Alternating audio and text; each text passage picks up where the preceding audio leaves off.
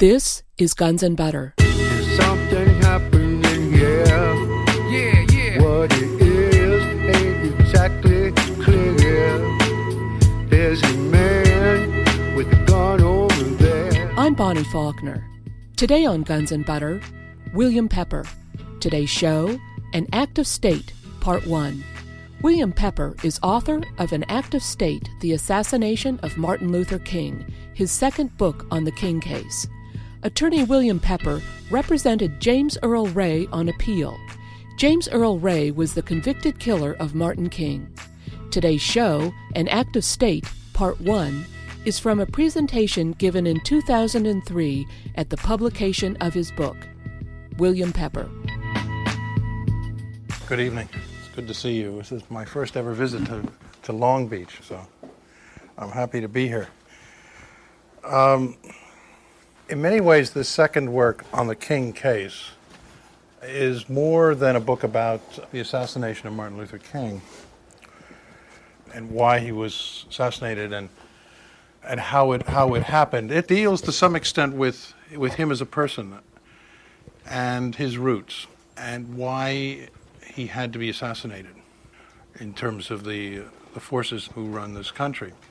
I think it's important to understand that this whole story, certainly in terms of my involvement with Martin King and and then ultimately my involvement years later with his death, because I didn't get involved in this until 10 years after he was killed, starts in Vietnam. Vietnam, like in this case, is pivotal as it is in many other incidents in American history and in our lifetimes. I only knew Martin King the last year of his life. I um, was a journalist in Vietnam as a kid, a much younger person, and a freelancer, and never wrote anything or published anything when I was there. I waited until I came back to the States, and then I did write a number of articles and pieces. And one of them appeared in a, in a magazine called Ramparts, which is published out of San Francisco, and Warren Hinckle was a publisher. And that magazine article was called The Children of Vietnam, and it, it uh, came out on the 1st of January 1967. And Martin King saw it. There are actually two versions as to how he saw it, but I believe the correct one was that he was on his way to the West Indies and was sitting in an airport uh, restaurant lounge and with Bernard Lee, his bodyguard, and was going through his mail and came across this Ramparts, because he was a subscriber to this, this Ramparts issue, and started to thumb through it and saw the photographs of the uh, burned uh, children and the shrapnelized victims of American aerial bombardment. And Bernard said he was visibly shaken. And he pushed away his food. And Bernard said, There's something wrong with the food, Martin. And he said, No, Bernard, it's just this war. I, I'll never be able to eat again or enjoy food until we end this war and I do something about everything that I can ab- about that. Well, then he asked to meet with me sometime after that and um, uh, asked me to open my files, all the rest of my files. I'm going to talk to him about the war, and I did that. And I remember going uh, one day from um, Providence, Rhode Island to Cambridge, where there was a Vietnam summer was, program was being opened. And um, we were in the back seat of the car, and I was showing him a range of stuff, and photographs and things, and, and he openly wept. He couldn't contain himself. He just uh, had such a, a, feeling for this. And he said to me, Now you have to come down to uh, my church. You have to come down to Ebenezer Baptist, and I want you to come down on a Sunday and take the pulpit and be a guest preacher. And I thought he was, uh, he'd gone around the bend. I said, You want this you know, young honky from the north to come down and talk to your people? That's crazy, Martin. They're your people. You have to talk to them. He said, No, no, no. And I always remember he waved his finger in front of my face like this, and he said, No, no, no. You've been there. You've seen it.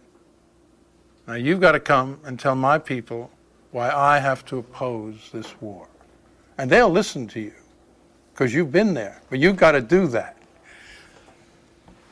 and I didn't have much to say about that. I went down and I and I did speak to his congregation, and I tried to make them understand why their pastor had to oppose this war in Vietnam and why their pastor was more now than a civil rights leader, and why their pastor was very concerned about what happens to the least of those amongst us anywhere on earth, and how Vietnam was an ancient and beautiful culture, and how we were destroying them, and how their pastor wanted to intervene because it was his moral responsibility in his eyes to do so, and why his congregation should support this intervention, despite the fact it was going to cost them money, because they were going to lose contributions despite the fact that his organization was going to lose great sums of money. The Southern Christian Leadership Conference lost great sums of money when Martin came against the war.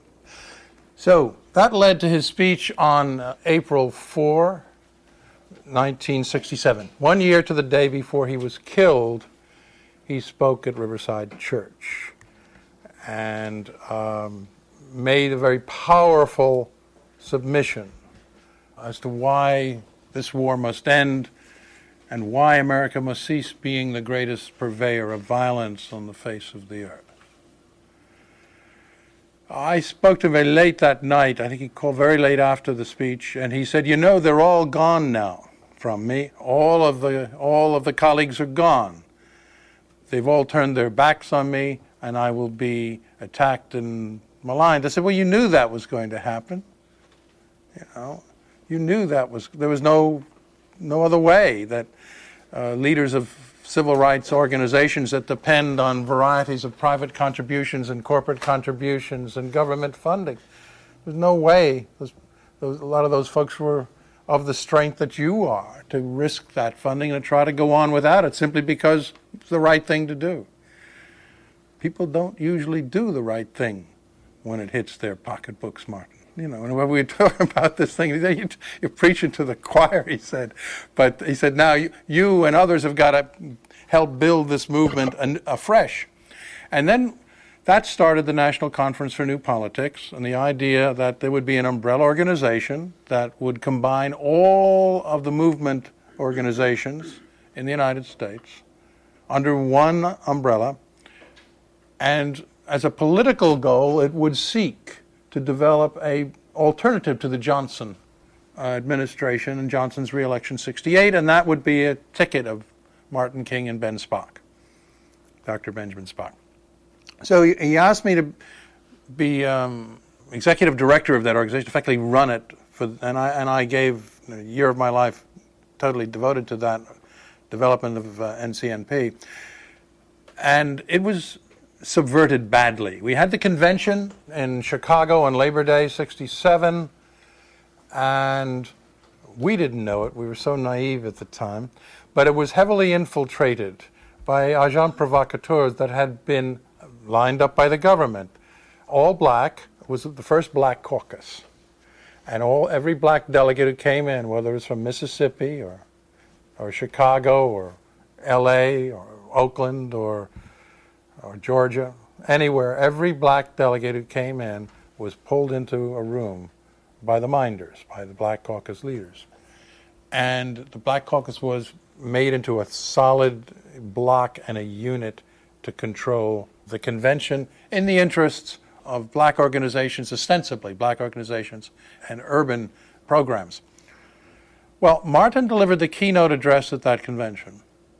And I introduced him. He delivered the keynote address, and as he was speaking, a note was passed to me over my shoulder, and I read it. And the note said, "Get him out of here right after he speaks, otherwise we will take him hostage and humiliate him before the world." They were so afraid that if he stayed on at that convention and participated in any of the workshops, that um, he would be a powerful force for unification and unity, and they, of course, were determined to divide. Uh, resolutions that were forced through by that group over that weekend were so hostile to other elements of the coalition, particularly some funding elements of the coalition, that it drove away all the money. and effectively killed the possibility of, uh, of that major national organization an alternative. But we didn't know any of that at the time. We only learned years later about that through various filings in uh, the Freedom of Information Act, and it became clear then what had happened. We suspected it later. At the time, we were, the naivete just dominated. I think one of the problems that the movement had back in those days was that there was still this lingering belief that good will triumph and that government is not that bad and that um, if you just plodded on as you were taught you should as, as a citizen in a democracy, that ultimately power would return meaningfully to the people. And I think that was something we grew up believing, and so we acted on it throughout, uh, throughout our lives. And uh, the, unfortunately, the world doesn't work like that. And this nation continually has not worked like that. See, we didn't know uh, about um, the Northwoods Plan, for example. We never knew about that. We didn't know that Admiral Lemnitzer in 59 had developed a plan to place special forces, civilian clothed special forces people in various cities of America in order to cause disruption and to kill American civilians under the guise of being Cuban activists in order to justify an invasion of Cuba we didn't know that government was up to that sort of thing then. And it's only fairly recently, actually, under the 40 year rule, that James Bamford has published this and got the documents, published it in his, in his work, Body of Secrets. But we knew none of that stuff. We knew about the harassment. There were suspicions about the killing, of course, of Jack Kennedy and, and Malcolm and 65. And, and a number of other leaders in communities across the country, but we didn't know that there was an organized government activity in this realm of eliminating dissent with the ultimate sanction. So that happened, that convention effectively dissolved the movement, but Martin, I mean, it, we limped on for the year, but Martin was determined, nevertheless, to continue to oppose the war and went around the country speaking about and continued to want to develop and bring to Washington a group of people, the poorest of the poor, who would camp in Washington in the shadow of the Washington Memorial and then go up the hill every day and see their congressmen, their senators, and try to get, try to appeal for the return to the budget of those social program funds that had been removed because of the war, necessity of the war. Now, as he did that, it became clear, particularly to the Army, that the group that was likely to turn up, to come to Washington and take up residence in that encampment was going to be very large. It could not be controlled as a small group in size, a representative group, because of the anger and because of the disenchantment.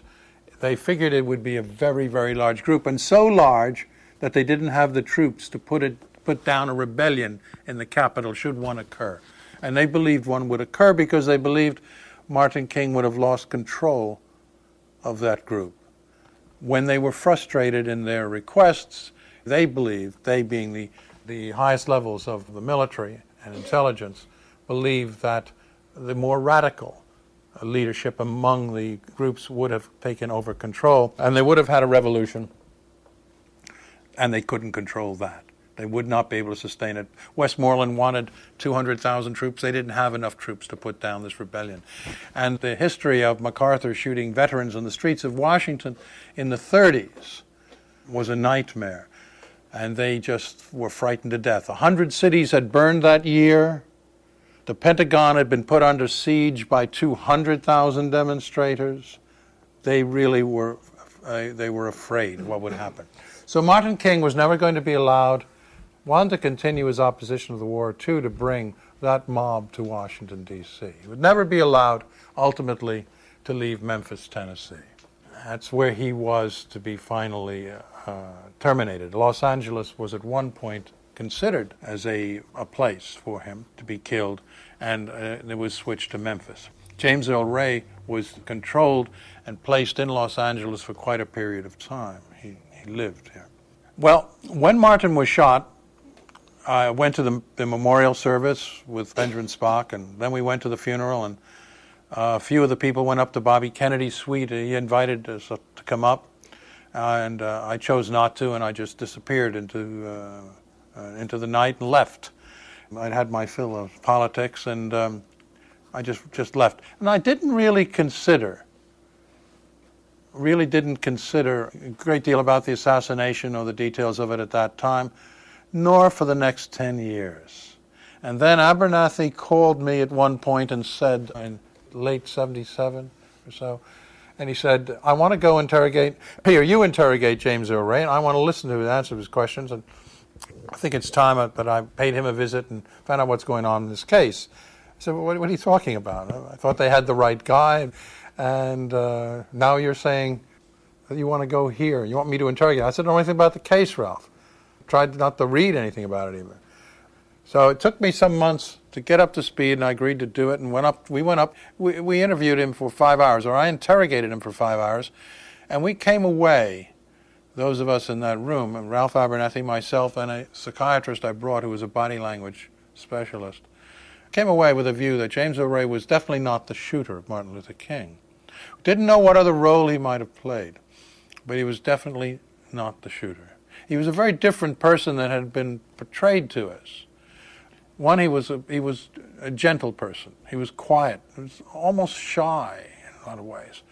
Very docile, um, thoughtful, and did not give any of the indications of uh, being a racist at all. And we went, I went at that from a variety of ways with him subtly in terms of the contact he'd had with black people, and he had a lot of contact. He used to shoot crap with them when he finished working in a shoe factory. Uh, after work, he would do that. So he had those kinds of associations. It wasn't as though he despised black people and wouldn't have anything to do with them.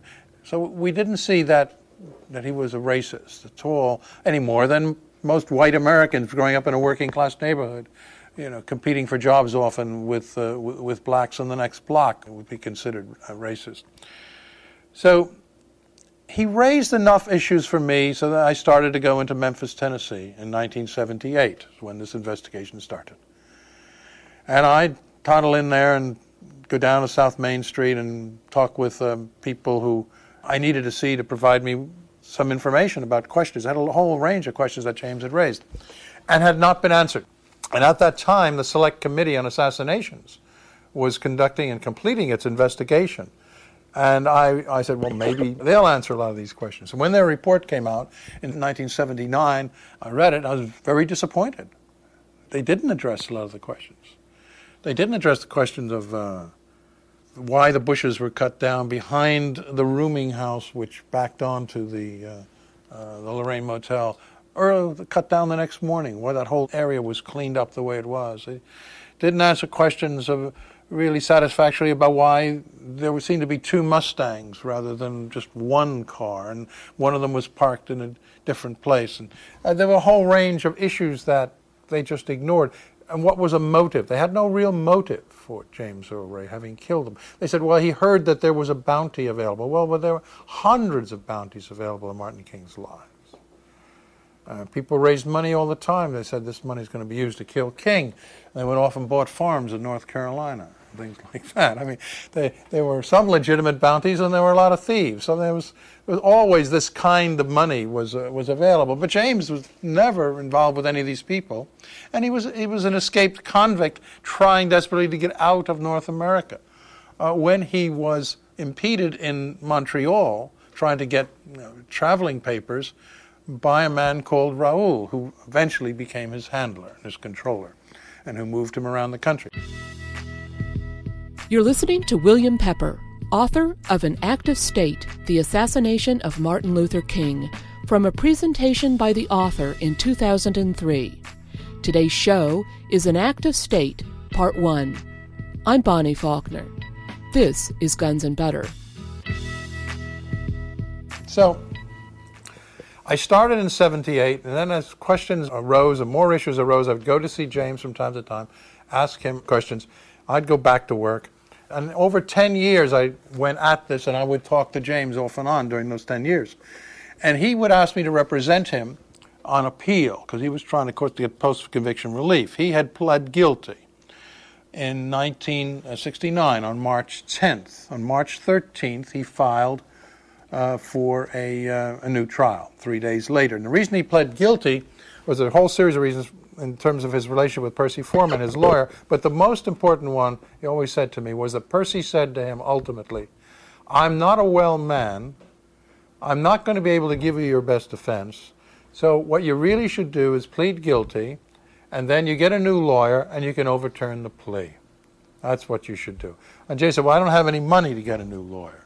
And I don't have the confidence I can overturn such a guilty plea. Pro se. Percy said, Don't worry about it. I'll give you $500. I'll take care of your lawyer. I'll give Jerry, brother, $500. And you can go out and hire a lawyer. And, and he put it in writing, would you believe? He wrote this letter.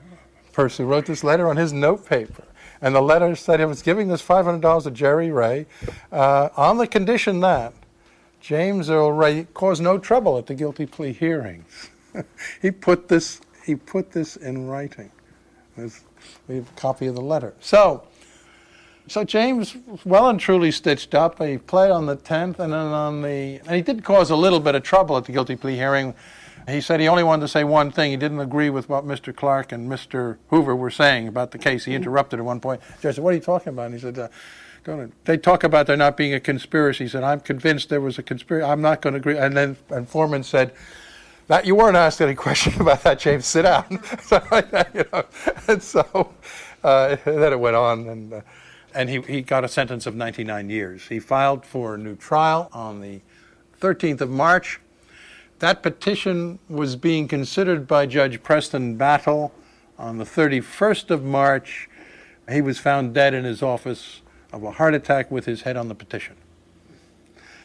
So there were two people when a judge dies on the Tennessee law, slight slight nuances, but when a judge dies and there's an application for a new trial, under Tennessee law, it automatically is granted. There were two people who had filed those motions before Judge Battle. One of them got a trial and one of them didn't. And you can imagine which one didn't, of course.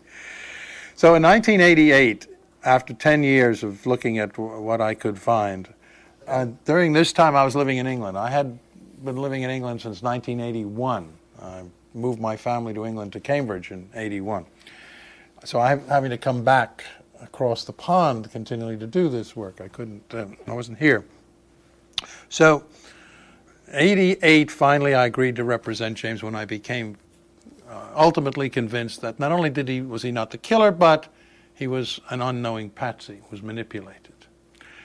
And um, I took him on, and we then filed a series of motions and, and petitions, and ultimately went to the Supreme Court. Were denied certiorari and we were ultimately out out of possibilities in terms of what we had at that point in time. We failed to get uh, James a trial. Uh, as of 1991, uh, I think the court ruled against us. So then we came up with the idea of a television trial.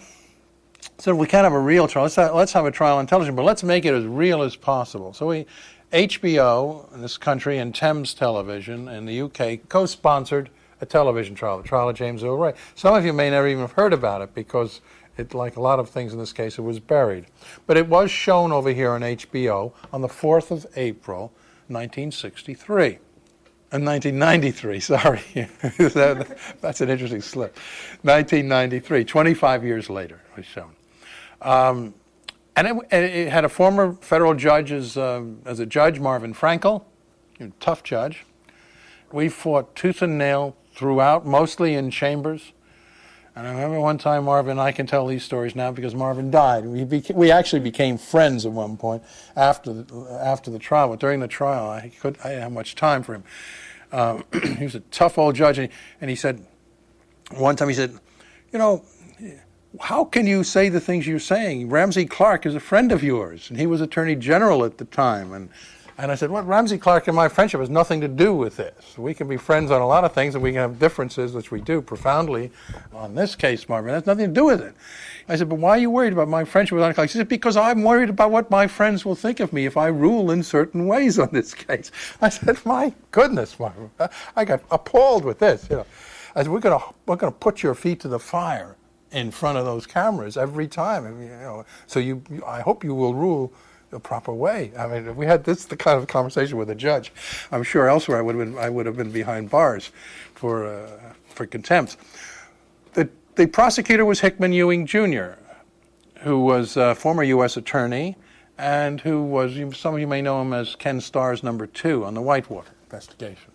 So he was a very seasoned prosecutor. He had prosecuted over 200 cases, he said, and I think he said he, he, he never lost one in the, all the history of his uh, being U.S. attorney in uh, Shelby County, Memphis area. And he was confident he was going to win this case because this man was guilty. So we tried that case for 10 days with a fraction of the evidence that, of course, eventually eventually emerged. And it took the jury seven hours to come back with a verdict of not guilty of James Earl Ray. So this jury came from all over the country. They just heard what evidence they heard. They went off and uh, they were a sequestered jury, by the way. And um, they came back with that verdict. Well, most people never heard of that because it was not treated as a trial. It was not treated as a news event. It was treated, when it was treated at all, it was referred to as entertainment. And that was, that was the end of it. Um, nothing happened in terms of any impact on the official case or public position or official position with respect to James as a result of that trial. A thorough disappointment, of course. But what did happen was that witnesses started coming forward. And witnesses started putting flesh on the bones of how the whole crime took place. And from witnesses after witnesses, mainly people who had either seen the trial or who had heard about it and had decided they wanted to get something off their chest, they told the stories. And the pieces started to fall in line. So between 1992 and 1995, we gained an enormous amount of information that we just wouldn't have had without that television trial. I do summarize it there, but there's, and there's too much to, to tell you about here. But one example is Lloyd Jowers, who owned Jim's Grill. Jim's Grill was the place beyond which, through the back door of which, the Lorraine Motel could be seen, and there was a whole area of bushes. And Lloyd Jowers came to know that we had found four witnesses who were providing us independently with enough evidence against him so that he would be indicted if a grand jury ever heard the evidence. So he got uh, he panicked and he asked his lawyer to go get him immunity from prosecution, which the lawyer did. Didn't get it. He went to talk to the prosecutor, and he was very chuffed. He said, "Look, I'm, I represent Mr. Lloyd Jowers, and and he um, was involved in a conspiracy to kill Martin Luther King, and he knows a lot of the details of that and who was involved, and a lot of the planning was done right in his own his own grill, and it was used as a staging area, the grill and the rooming house upstairs. And Lloyd will tell you all this, everything he knows but you just got to give him immunity. Well, long story short, not only did Lloyd Jowers not get immunity, but he was never even interviewed by the district attorney or any of his staff. They just didn't want to know anything about changing the official story on this case. So Jowers was still panicking because I was determined to try to get him for that grand jury.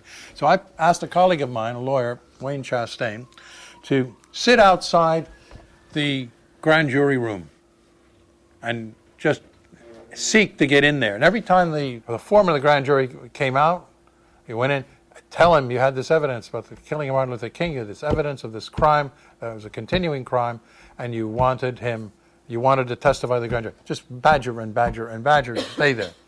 So Wayne sat there, and he was there for a couple of weeks. And of course, they ignored him totally. And uh, the grand jury was under the control of the district attorney general's office, and they, they didn't want to hear it.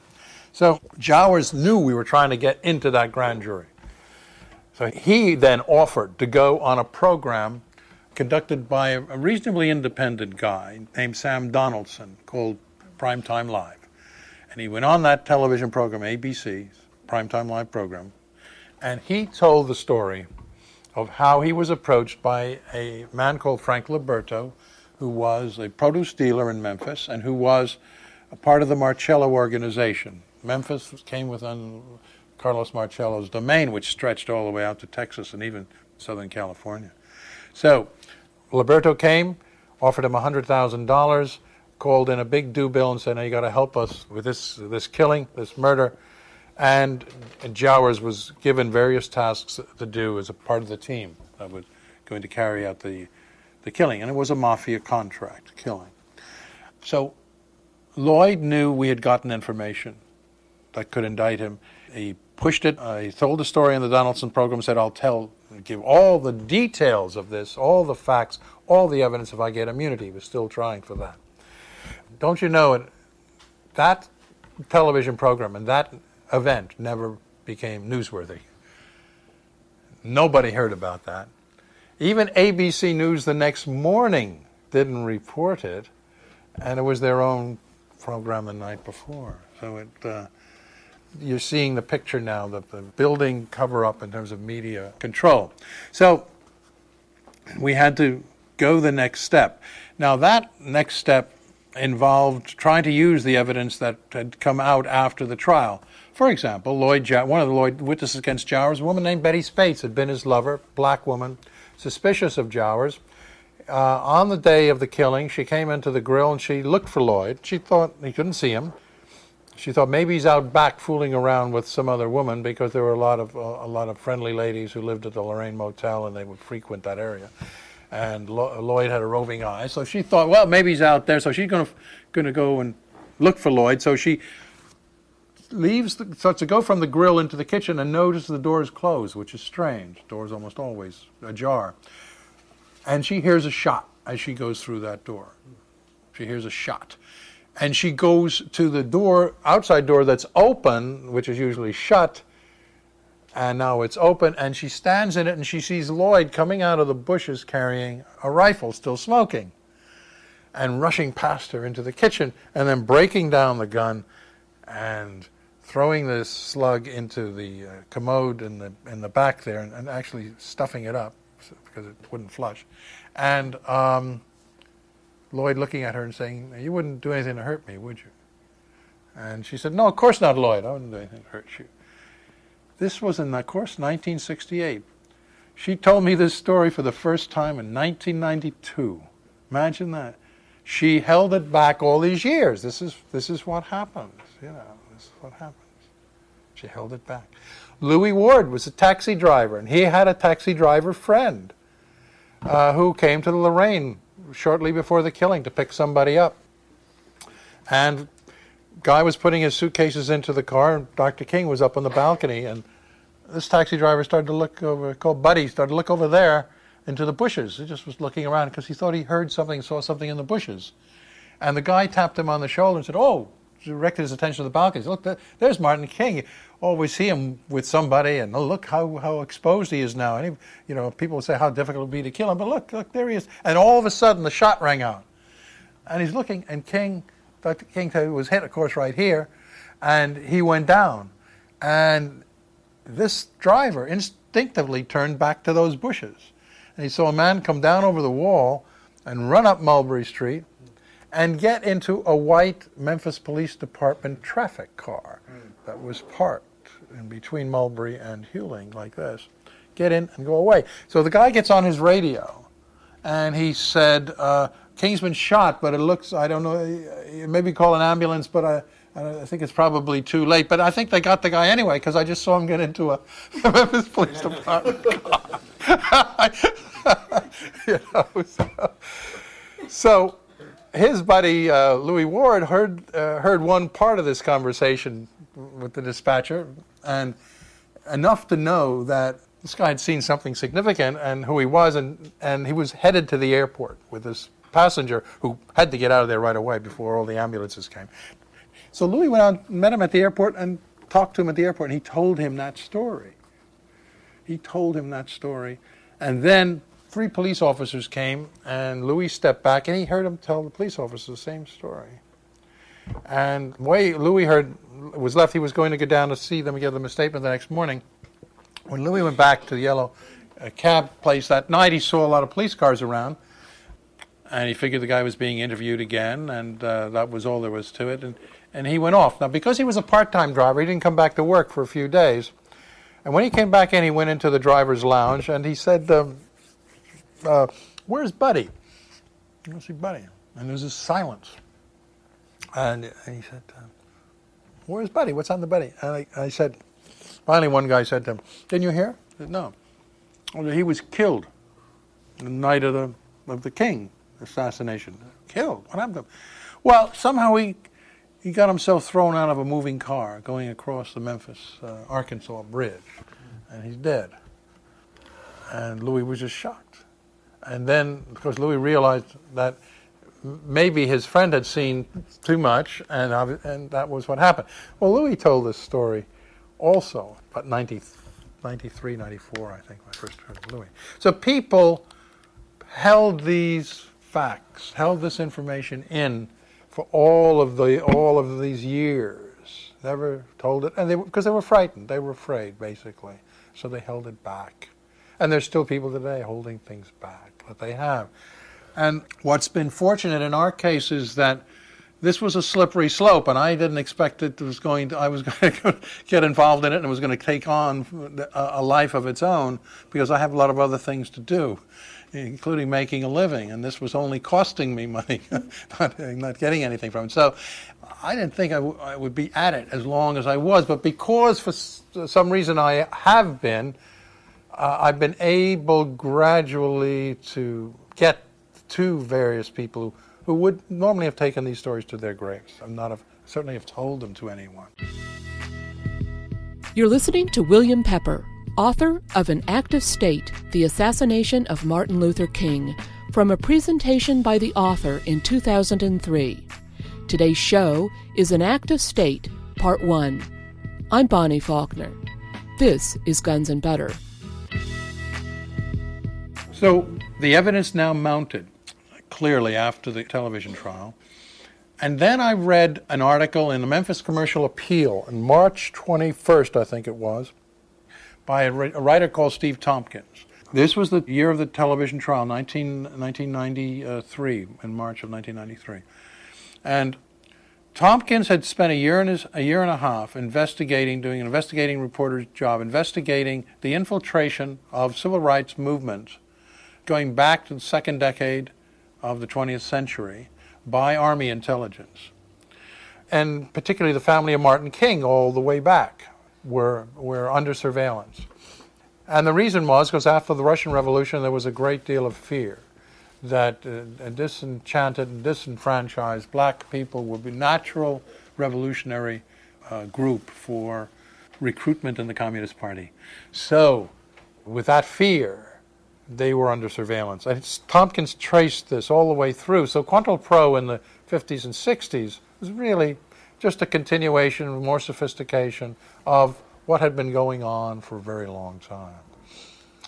In that article, in one tiny little paragraph, he said, uh, when talking about the assassination of King and the likely surveillance, electronic surveillance of him in Memphis, which they had always denied, and which I was able to prove through one of the officers who was conducting the surveillance in the van with monitoring the 26 bugs they had in Dr. King's suite at the Rivermont Hotel. Uh, poor guy, he, he, he testified at the television trial about this. He had security clearance. He was an investigator for the Attorney General's office. The FBI gave him high security clearance. After he testified at our trial, they stripped all his security clearance away. They took away all his privileges. They interrogated the hell out of him. They kept him under surveillance all the time. So he eventually had to leave Memphis and go take on another job, which he says today was great that he did because he's got a great job and he's very happy and all of that, but it was very painful for a period of time. And I felt somewhat guilty about leading this man to tell this story. Uh, but he did it with his eyes open. He even asked his chief, but the, and the chief said yes. But the chief of the investigators did not know what he knew. So he, he said, uh, "You know, I was around at that time, and I was a young cop, and they want to know what I want, what I know." And I said, "Well, go ahead, said, tell the truth." So he just he told the truth.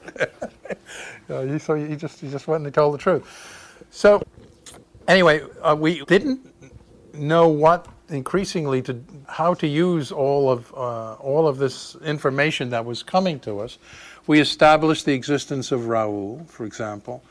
Uh, that was always deemed to be a fantasy. No, there's never such a person as Raoul. Well, there was. And there is, and he's alive and well and protected by the government. And James had identified him in 1978. And he'd identified him from a photograph that he received anonymously. And on the back of that photograph was a name. And the name was not the name of Ra- Raul.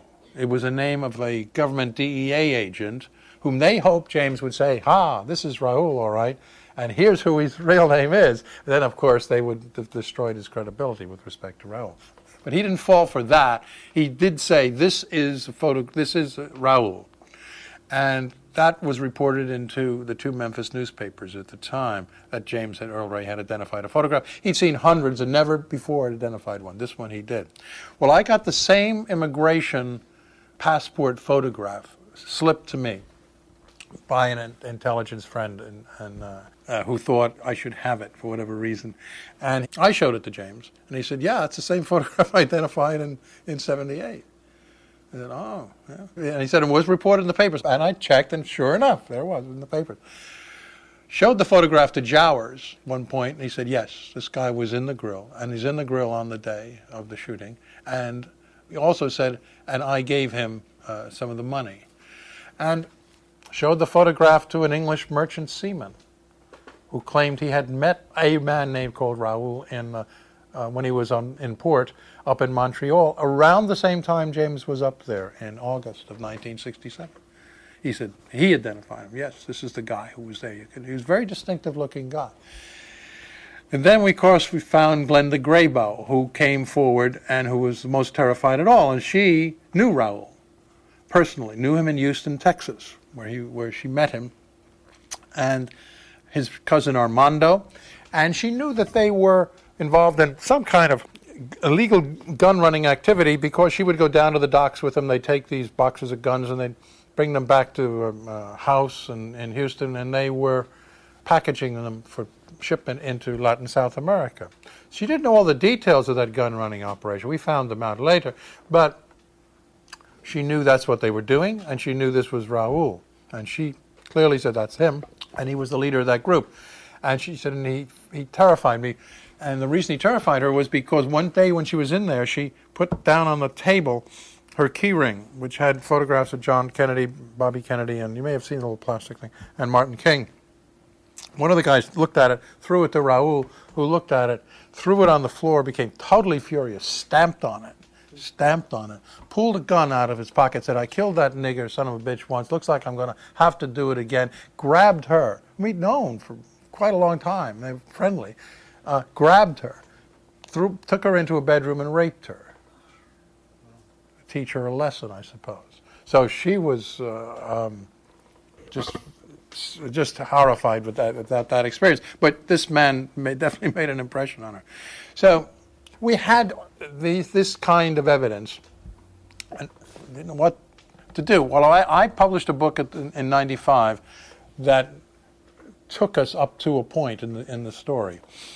The um, the book included uh, the military uh, operations that came into view, and that was the most, uh, I suppose, the most controversial aspect of all of the work, because when I saw what Tompkins wrote about in this little paragraph that there was an Alpha 184 team in Memphis on the day of the killing, and no one could explain why they were there, I wanted to know. So I went to Steve, and he was very reluctant to get back into this in, any way at all. He was now working for the governor of Tennessee.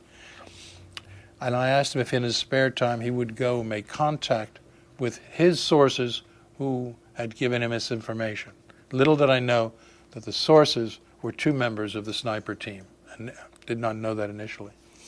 Then he said who these guys were, and they were didn't give me their right identities, but he said they were members of this team, members of the 20th Special Forces Group in uh, out of Birmingham, Alabama, and um, they now lived in Mexico.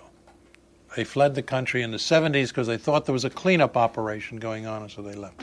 So I said, Would you carry questions from me to them and would they answer these questions? And finally, he wasn't going to do it at all. And finally, he, I, I badgered him and he agreed to do it and his expenses were paid. And he would, for a, a, long period of time, He would take a set of questions, come back with some answers. I'd give him more questions. He was coming back and forth over a period of many months. We did this. But then the whole role of the military started to come clear. And, and that is, I think, the most sensitive part of this whole case because while the government did not kill, while the Army snipers, there were, there were two snipers in Memphis, Tennessee that day with two spotters and was in the part of that six-man team. And whilst they did not kill Martin King, I believe they were a backup. I don't think he was going to get out of there alive. And they didn't know, of course, that there was this civilian uh, primary operation. All they knew was that they were briefed at 4:30 in the morning. They had done they had done reconnaissance on the city of Memphis and on the downtown area members of the, of the unit had come in, had done uh, sufficient reconnaissance. They knew everything. They picked out their spots where they were going to be. One was on top of the Illinois Central Railroad building. It's a huge building. It overlooks the Lorraine, but it's about a quarter of a mile away, maybe more than a quarter of a mile away. And uh, one of them was up there, and the other was in another building at a straightaway angle. And there were two targets. They were briefed at 4:30. They were shown photographs of two targets, Martin King and Andrew Young, and these were going to be their targets that day. They left at 5 a.m., arrived in Memphis, were briefed on the ground by various people whom they identified uh, from photographs I gave them, who were members of the Memphis Police Department and senior intelligence people, and then put into their in their positions. Um, so they were there in, ready, ready to do uh, if, shooting, in my view, if it had to be done, and it, it wasn't necessary. When the shot rang out, each one thought the other uh, blew the uh, uh, blew it off first, uh, and it was only later they learned that it was what they called a wacko civilian who did it. They they were amazed that the, that, that that happened. But on the roof of the fire station, there were two army uh, photographers. They were psychological operations guys, and they were put up on the roof about one o'clock in the afternoon. I guess around one, I guess it was, by Carthel Weeden, who was the captain of the fire station. Now, Carthel Weeden's a mystery man. He doesn't appear in any book anywhere. Name never surfaced. Nobody ever called him. Nobody ever talked to him. He didn't exist. And and one day, I don't know quite what it was. I thought uh, the man who used to always talk for the fire station was Ed Lonicky. He was a lieutenant. So I wondered, didn't the station have a captain? and I used to hang out in the station a lot. I'd, I'd, I'd play basketball there with some of the guys, and I thought they were going to start charging me rent at one time because it was such a critical place from an angle. And the guy said, yeah, of course there was a captain. It was Carter Weeden. Carter Weeden, where's he? Oh, he's retired a long time ago. And where's he? I don't know. Well, I found Carthel. I said, why didn't why don't you ever appear anywhere in this, any of the history of, of, this case or any of the investigative reports, the select committee, the FBI, Memphis, the police department? Anybody talk to you? No. no why not, Carthel? You were in a, you were captain. You were on, weren't you on duty that day? Oh yeah, I was on duty. I said, oh. Well, now, is it true that that there were some photographers on the roof of your station? And they said, oh yeah, yeah. Okay. I put him up there. and they tell me the whole story about this thing. And of course, he testified trial later on. Hey, I, I put him up there. And what were they doing? He said, no, no, they're taking, they still cameras. And he said, they're just taking shots. Well, what, what we learned was that one focused on the balcony and one focused on the parking lot. And when, when, when, when King was shot, the one in the parking lot scanned off uh, to the left and up into the bushes and actually caught the photo, had a photograph of the sniper putting down, bringing the rifle down after shooting. So the whole assassination of Martin King was uh, was photographed, and those photographs are still um, still around. We negotiated for a year and a half to try to get them, and um, my contact made a mistake, used his his own name once going into a meeting in Miami, and uh, the local FBI picked picked up the trail when he got off the plane and followed him to the meeting. And then, as he was meeting with one of the photographers, we had, he had met with both of them. He was meeting with one of them, negotiating negotiating a price, actually. Um, this guy lived in Costa Rica, too. Um, the FBI, one FBI agent just stuck this big long lens out the car, the passenger side of the car, and the guy saw it and just got totally spooked. And of course, then read. And he said, you know, they really know everything we're doing, um, which they did. They knew everything we were doing. Steve Thompson had done a, a file report for me one time, left it on his desk in the in the governor's sub office. And he came back into work the next day because he had a meeting with me at nine o'clock, and we came in. It was gone, gone. You know, so they they knew what we were doing.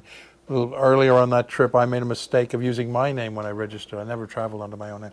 My name, and I registered in a hotel, and they they um, that caused a red flag, I guess, and they came in and, and I rush, rushed to a meeting and left my, my diary and my day book in my room, and they, that was gone when I came back. So, I mean, those are the only things I think we really lost. But anyway, they knew pretty much what was happening at that point in time and were monitoring what we were doing. So all this information came back, and it became pretty clear that there was this kind of um, military presence the first man to reach Dr. King was a man called Marrell McCollough. He was part of the 111th Military Intelligence Group. He was ostensibly a Memphis Police Department undercover agent. He had been called back to active duty in June of 1967, seconded to the Memphis Police Department, and then he infiltrated a neighborhood group called the Invaders. So he was in that with them, and when Martin King was shot, he was the first one to reach him and check him for life signs. So they were very heavily there. King's room at the motel was bugged. He was moved into an exposed room, 306, from room where he used to stay, or not used to stay, never stayed there, but room where they had him staying. Uh, that time, uh, 202 in the courtyard. He had been moved up to 306. And why that happened, we went through that. Um, black firemen had been pulled, had been told not to return to work. The only two black firemen at the fire station were told not to return to work, not to go to work that day. A black detective who was one of a surveillance team, through looking through the back window, the fire station, was removed within an hour of the shooting, physically removed, because he was not a real intelligence officer. He was seconded. He was a community relations guy, and they didn't really trust him. So they took him out and took him home, physically took him home. And he just got in front of his house when King was, when he heard about the killing come over the, the radio. One of the first people I ever ran into was Johnny McFerren, one of the bravest men I've ever known, black businessman, lived up in Somerville, had a gas station and a garage. Fayette County was the toughest Klan county in all of Tennessee. And John was really the leader of the black community in Fayette County. So he had a lot of enemies and was beaten up a lot of times and shot at a lot of times. It's amazing. He, he lived as long as he did. And then after he saw and heard what he saw and talked about it, it's amazing that he's alive to this day. He was shopping at Frank Liberto's place on Thursday, April 4th, and was in there at about quarter five in the afternoon. And it's a wholesale place, so he would just go around, take his things, and come up to the counter. And when he was when he was in there doing that, he heard Liberto on the telephone. He was going about his business. He heard Liberto say on the telephone, shoot the son of a bitch when he gets out on the balcony. And don't come round here and don't call me again. And you go to see my brother in New Orleans and collect your money. I mean, I'm paraphrasing, but basically that's what John heard. And um, he goes up and pays for his things. Liberto's looking at him a little funny because he was actually raised his voice, and John was in the in the place. John didn't know what it was all about. He thought it was something to do with some mafia killing, or because Liberto was a mafioso guy. And virtually as he gets home, Martin King is killed, and he hears about it. And then all of a sudden he realized, "My goodness, what have I heard? This is what I've heard." He was shot on the balcony of the Lorraine Motel. So he tries to tell the story. In '68, he went into a meeting with police department officials, with FBI agents. They tried everything they could to break him down, get him to change the story. And they couldn't. He just told what he heard, wouldn't speculate. Nothing ever came of that, of course. So we had all of this evidence, put it into this first book in 95, and it was not reviewed at all, and it received no publicity. And the only reason it was published in the first place was because the King family insisted that it be published, uh, the paperback edition be published, if Warner Books was, they were negotiating all of the rights to Martin's speeches and multimedia contract. And they said, you can't have any of that unless you publish Bill Pepper's book. So they published this first work in paperback form. And then the King family had come fully on board Uh, they knew a bit of the things that were going on. I would keep them to some extent informed. Finally, they called, and we had a very emotional meeting for eight hours at Isaac Farris, Martin's nephew's house, and they decided they were going to go all out for a trial, try to get a real trial for James Earl Ray. And I said, when you do that, you know you're going to lose lots and lots of money from the King's Center. You're going to take a real bad hit. They said, the family, United said, we know that. We really have no choice. We must do that because if we can't get a trial for Mr. Ray now, the truth will never come out. That was a fear. What it is ain't exactly clear. There's a man with a gun over there. You've been listening to attorney and author William Pepper. William Pepper is author of An Act of State The Assassination of Martin Luther King. Today's show has been An Act of State, Part 1, from a presentation by the author in 2003 in Long Beach, California, upon the publication of his book. He is also author of Orders to Kill The Truth Behind the Murder of Martin Luther King from 1995. In addition to being a close friend and associate of Martin Luther King in the last year of Dr. King's life, William Pepper represented James Earl Ray on appeal of his conviction for Dr. King's assassination. William Pepper can be contacted by email at WPINTLAWUS at AOL.com. That's WPINTLAWUS at AOL.com. Guns and Butter is edited and produced by Bonnie Faulkner and Yara Mahko. To leave comments or order copies of the show, call 510 848 6767, extension 628. Email us at faulkner at gunsandbutter.net or visit our website at www.gunsandbutter.net. Hey yo, these are some serious times that we living in, G. And a new world order is about to begin. You know what I'm saying? Now the question is, are you ready for the real revolution, which is the evolution of the mind? If you seek, then you shall find that we all